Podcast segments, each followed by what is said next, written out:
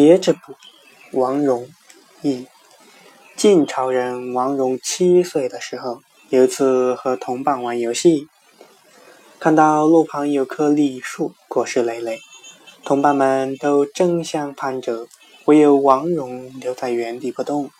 有人问他原因，他回答说，栗树就种在路旁，来往的路人竟然没有人采摘，可知李子一定是苦的。众人不相信，长后证明王戎所言不虚。